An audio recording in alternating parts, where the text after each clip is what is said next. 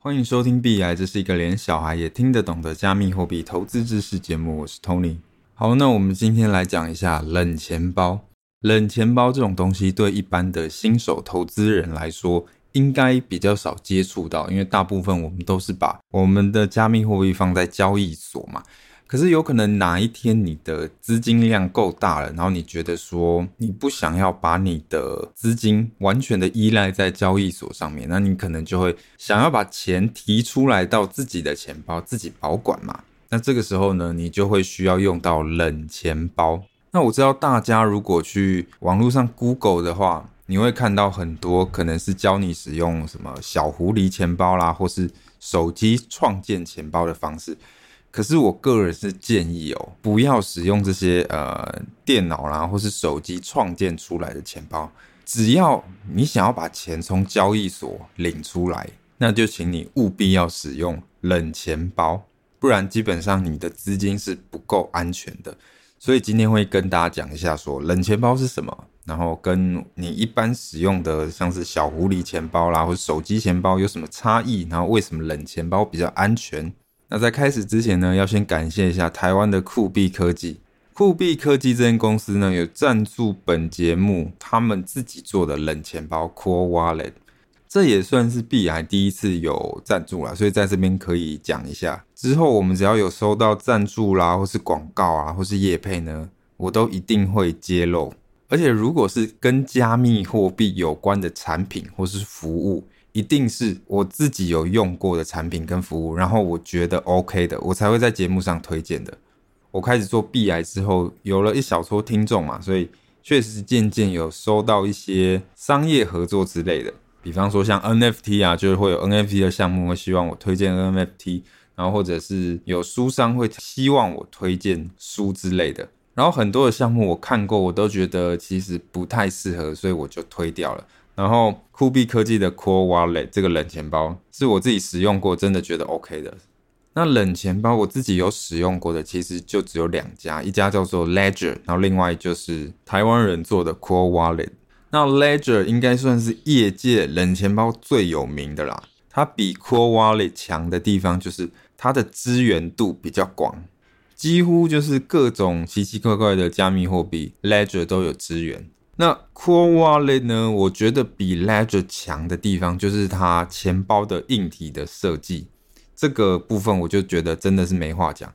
一般大部分冷钱包都会设计成像是 USB 那种形式嘛，可是 Core Wallet 它其实就是做成像卡片的形式，它就像一张信用卡这样，所以这个其实是最吸引我的地方。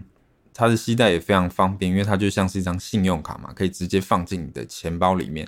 然后可以透过蓝牙跟你的手机做连线，所以你就可以直接用手机来操作你的加密货币。我觉得这个硬体设计，我个人认为市面上应该没有任何人冷钱包做到像这样子。但真的比较可惜的就是它的支援度并没有像 Ledger 这么的高。不过基本上主流的加密货币其实也大部分都有支援啊。那 Core Wallet 支援哪些加密货币？这个相关的连接我会放在 Podcast 说明，你有兴趣可以自己去看。所以其实我觉得，如果你是一个非常重度的加密货币玩家，除了主流的加密货币以外，你还会去玩一些妖魔鬼怪，或者是你可能是一个重度的 DeFi 或是 DApp 的进阶玩家，那你还是比较适合 Ledger。那对一般人来说，其实 Core Wallet 应该就蛮够用了。那 Core Wallet 其实它有一个很实际的好处，就是它是台湾公司做的，所以它有中文的客服，然后有台湾的办公室，然后它的出货比较快，然后如果在保固内故障了，你要处理基本上也比较方便，这算是一个蛮现实的好处。那如果大家有想要买冷钱包，然后觉得 Core Wallet 有符合你的需求的，可以用我 Podcast 的推荐链接点进去，然后你在结账的时候记得要输入折扣码 B I，，那你就会得到一个五趴的折扣。那 Core Wallet 的冷钱包目前有两个型号，一个是 S，然后另外一个是 Pro，两个型号的差异主要在支援的币种有差，所以买之前呢，请务必要看清楚。OK，所以如果你只要想要把你的钱从交易所里面移出来，请你一定要为你自己买一个冷钱包，一定。哦，不是因为有厂商赞助我才这样讲啊！你可以不买 Core Wallet，但你一定要有一个自己的冷钱包，不要心存侥幸，OK？那最后呢，再跟大家说一下，五月二十三号开始，Core Wallet 跟必胜客，对，就是那个必胜客 Pizza Hut 会有一些联名的活动。那活动的详细内容呢，我会放在 Pocket 说明，大家有兴趣可以自己去看。反正呢，就是他们会跟必胜客有一个联名的冷钱包组合啦。那这个联名组合呢，它会用披萨的盒子的方式去包装这个冷钱包。然后里面还会给你一个环保餐具，然后还有一个双层美式腊肠的个人披萨的兑换券。然后在活动期间呢，你也可以到官网去抽比特币，还有披萨的兑换券。还有就是活动期间，如果你去必胜客买披萨，还可以抽冷钱包和比特币。OK，那大家有兴趣就自己点活动网址去看喽。好了，那我们就先进入重点啦。我们先从钱包的地址来开始讲起。那以下讲的呢，我都是用以太币为例子，可是其实不同的加密货币都大同小异啊。OK，那你有没有想过说，你的以太币的地址是怎么来的呢？其实你要有办法在这个以太坊上面做交易的话，最刚开始我们需要的是一个随机数字，我们把它叫做随机数 A，然后我们可以用这个随机数 A 呢，透过一些数学方法产生另外一个数字。B，OK，那这个数学方法呢，叫做椭圆曲线数学，我们在这里就不细讲了。那基本上讲了，大家也听不懂。然后再来就是这个数学方法啊、太深奥，基本上我个人也还没有搞懂。对，不过反正就是我们可以用随机数 A，透过椭圆曲线的数学产生另外一个数字 B，然后这个数字 B 呢，其实就是你的钱包的地址。所以，其实你的以太坊的钱包地址就是透过一个随机数 A 产生的另外一个数字。那这整个过程是没有办法反推的，也就是说，你可以从随机数 A 去产生地址。可是，如果别人看到你的地址，他是没有办法往回推说，哎，这个背后的随机数 A 是什么的。他唯一想要知道随机数 A 的方法，就是暴力破解，就是。不断的列举一些随机数啦，然后用它生成地址，然后看有没有办法碰撞。OK，那你可能会问说，诶，那为什么这个地址是从随机数 A 产生的，可是没有办法反推？这个就有一点难解释了，所以基本上我就直接不解释。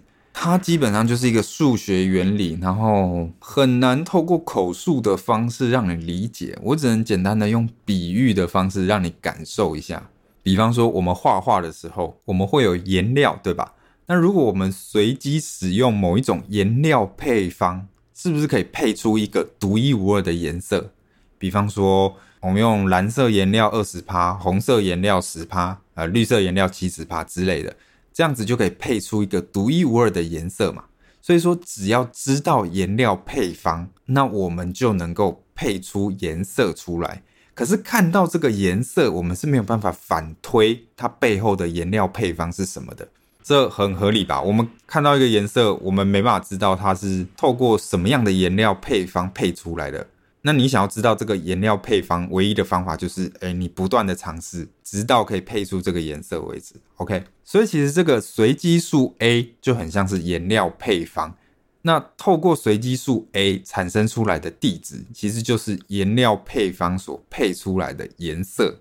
好，那我们现在有了钱包地址了。那如果我要从我的地址转账，那应该要怎么做？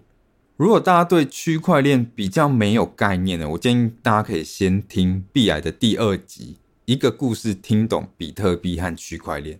那我这边简单讲，我们要转账呢，基本上我们就是要把我们转账的讯息。发送给区块链的矿工，然后区块链矿工验证没问题之后，就帮我们记录到区块链上面的账本。OK，所以我们要把我们的转账的讯息写清楚嘛。比方说，哎，我要转多少钱，然后我要转给谁，然后写清楚之后传送给矿工，然后矿工再帮我们记在区块链上面。可是很显然，矿工不能收到什么记录都直接记在区块链上，对吧？他必须要验证这个记录是不是由本人发出来的。比方说，我们如果要从这个地址转账出去，那我们要有办法证明说我们是这个地址的拥有者，对不对？这非常合理吧？你去银行转账的时候，他也要你释出什么身份证之类的，证明你是本人。那我要怎么样证明我是这个地址的拥有者呢？其实这个关键点就在那个随机数 A 上面。因为你想想看哦，地址是公开的，可是这个地址背后的随机数 A 只有生成地址的人知道而已。如果这个地址是你去生成的话，那这个地址背后的随机数 A 就只有你自己知道，对吧？所以说你只要跟其他人证明说，哦。我知道这个地址背后的随机数 A 是什么，那就能证明哦，我就是这个地址的拥有者，这个非常合理吧？可是重点来了，你要跟大家证明说哦，你知道随机数 A 是什么，可是你又不能直接跟大家讲随机数 A 是什么哦，这个有点绕哦。你要证明你知道这个数字，可是你不能直接跟大家讲这个数字是什么。因为如果你直接跟大家讲随机数 A 是什么的话，那从此以后全天下就知道这个随机数 A 是什么了嘛，对吧？那这个随机数 A 就暴露了，那从此以后你这个地址背后的随机数就暴露了，那表示说你这个地址就只能用一次而已，用完就必须要丢了。所以说你不能讲随机数 A 具体的数字是什么，可是你又要跟大家证明说，哦，我是知道随机数 A 的。好，那要怎么做？答案就是你要用随机数 A 帮你的转账讯息做签名，然后这个签名它有一个神奇的地方是，这个签名它不会暴露出随机数 A，可是验证者他又可以知道这个签名真的是用随机数 A 签的。好，这边讲起来，可能有些人觉得有点奇怪了。好，确实这个有一点难以理解，因为就是这个签名实际上是怎么做到的，涉及密码学。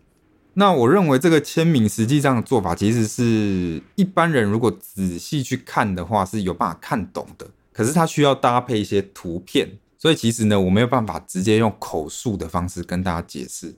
反正大家只要知道说，好，我把这个交易讯息做签名了，然后发送出去，别人就有办法在不知道随机数 A 的情况下，又能够知道这个签名真的是用随机数 A 所签的。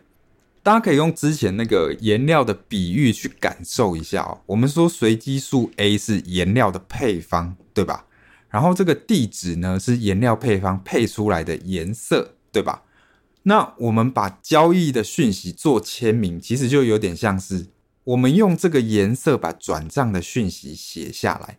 所以当矿工看到这个转账的讯息之后，他也会看到说这个转账讯息的颜色。然后既然你有办法用这个颜色把这条讯息写下来，那表示说你知道这个颜色背后的颜料配方嘛，对吧？所以。矿工看到这条讯息，他就会能够确定说：“哦，好，这条讯息真的是由你所写的，因为只有你知道颜料的配方。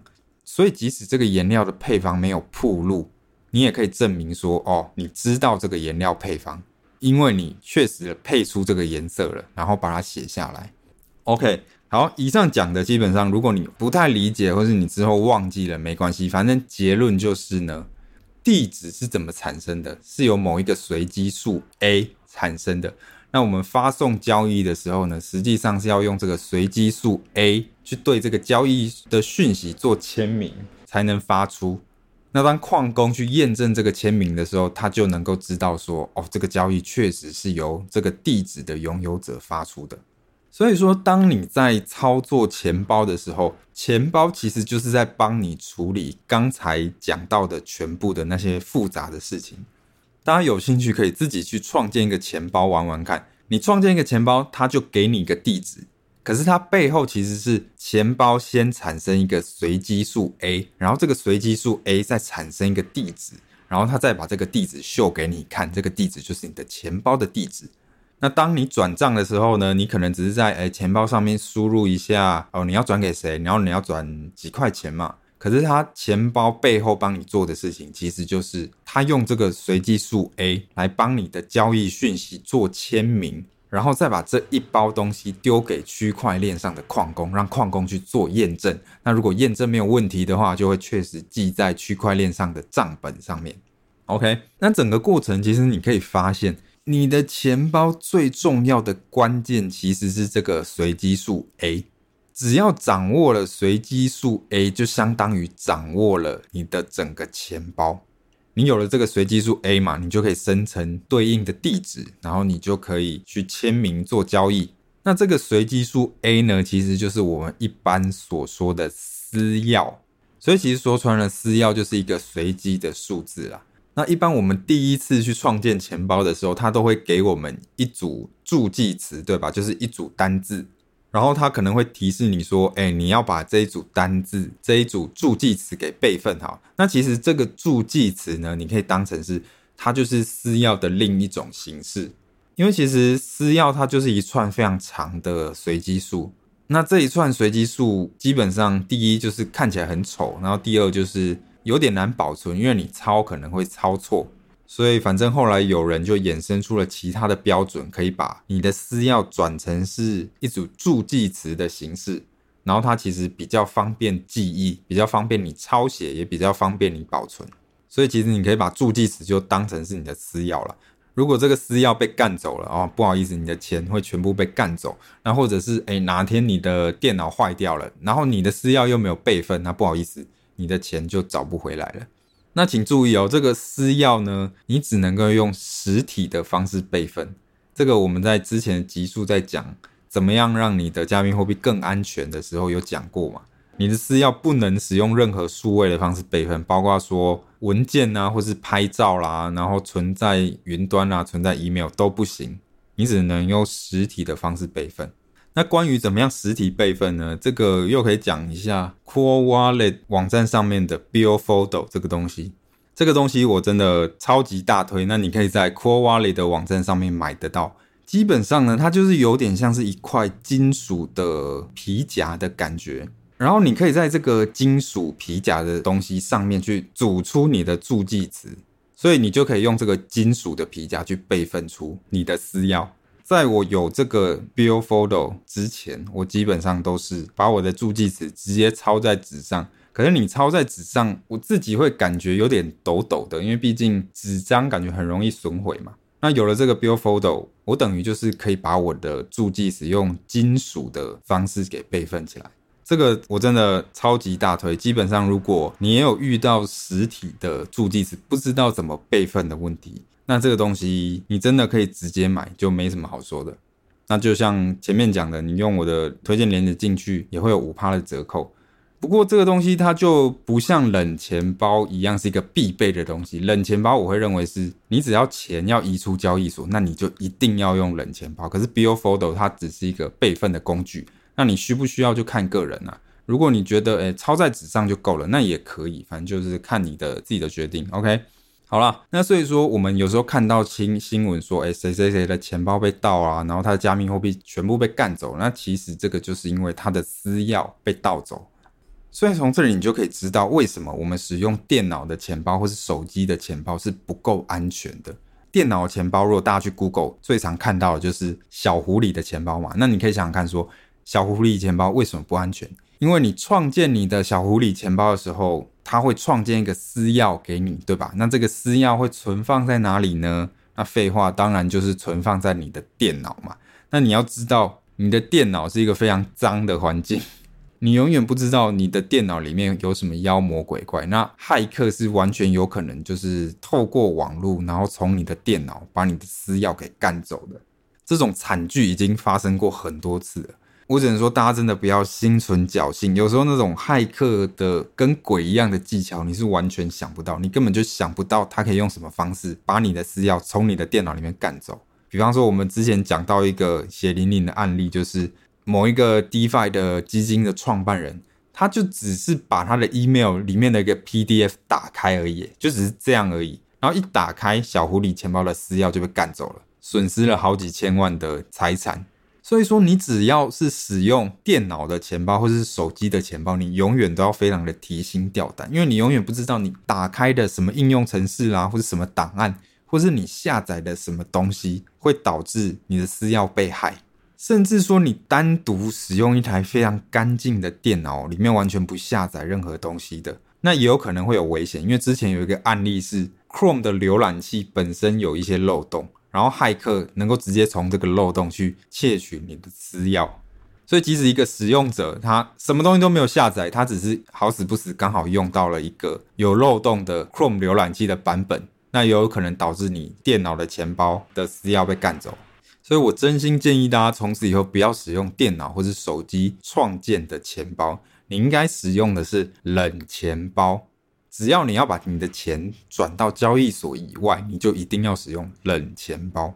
那像刚才讲的啦，电脑或是手机创建的钱包，这个我们一般会说它是热钱包。那冷钱包跟热钱包最大的差别就是，冷钱包会把你的私钥做隔离，让你的私钥没办法连到网络。所以说，冷钱包它通常就是会做成一个独立的实体的装置。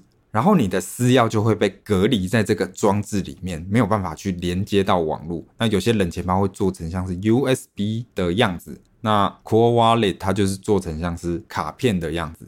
那我要怎么发送我的交易呢？基本上就是你的这个冷钱包的装置会在装置里面用你的私钥，然后对这个交易做签名，然后把这个签名完的结果。再传到你的手机或电脑，然后再透过你的手机或电脑把这个交易讯息给传送出去。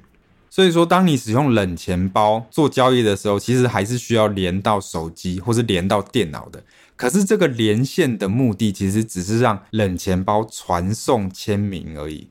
实际上的私钥还是封锁在冷钱包的装置里面。冷钱包它是先用私钥对交易的讯息做签名，然后再把这个签名的结果传送出去。所以说，当冷钱包连接到你的电脑或手机的时候，即使你的电脑或手机很脏，那依然是安全的，因为你的私钥被封锁在装置里面，你的私钥没办法连到网络，骇客他是没有办法透过电脑或手机去连接到你装置里面的私钥而已，所以这是非常安全的，除非说它冷钱包设计错误了。OK，所以基本上你只要用了冷钱包，你就可以不太担心说，诶，你的电脑是不是下载了一些奇怪的东西，或是你的手机装了一些奇怪的 App。好，然后不过你要注意的是，冷钱包它防的东西是防止你的私钥连到网络被骇客干走，可是冷钱包它没有办法防止你被骗哦。如果你今天是呃，我不小心上了一个假的网站。然后这个假的网站诱骗你去发出一个假的交易，好，那你用冷钱包发出这个交易了，那这样是没有救的哦，因为这种情况不是说你的私钥被干走了，你的私钥还是安全的，这种情况是你被骗了，这个交易是经过你自己确认才发送出去的，可是只是你被骗，OK，所以你要搞清楚说你的冷钱包防的东西是什么，不是说哎我有冷钱包我就可以呃到随便去什么网站，然后随便发什么交易。哦，不是，冷钱包已经可以非常大幅度的提高你财产的安全，可是你还是要搭配其他的安全措施的。那有兴趣，大家可以回去听第二十四集，如何让你的加密货币更安全。好，然后再来就是你的私钥的备份，也就是你的助记词的备份也很重要。因为我相信大家会需要用到冷钱包的时候，应该就是你的加密货币的资产已经诶有一点东西了，然后你要把它。移出交易所自己保管了，那这种情况下，你就要花一些更多的心力去保护你的资产嘛。那虽然说你用冷钱包了，好，你的助记词不会再被骇客干走了，可是你要想想看，它有没有可能在现实中被其他人干走，或是不见？诶，比方说你的助记词被小偷偷走啦，或者是你的助记词跟你的冷钱包摆在一起，然后结果家里火灾，那冷钱包烧掉，助记词也跟着烧掉。那这种情况，你的钱也会不见嘛？所以大家要去花一点心力在你的助记词的备份啊。那其实我在第二十七集的时候也提到说，我个人觉得有一个不错的方式，就是把你的助记词锁在银行的保险箱。大家有兴趣可以再回去听。啊，当然，如果你怕银行的内鬼，可能就是诶助记词要拆分在不同银行的保险箱嘛。反正我觉得这个就大家的自己的功课。那大家如果有想到更好的备份方式，也可以分享给我。好啦，那这个就是今天的全部内容。如果你喜欢我们内容，希望你可以在 Apple Podcast 或 Spotify 上面给我们五星好评。那你有什么问题呢？可以在 Apple Podcast 上面留言，或是直接私信我。那我会尽可能在节目上回答。好啦，那我们就下一次见了，拜拜。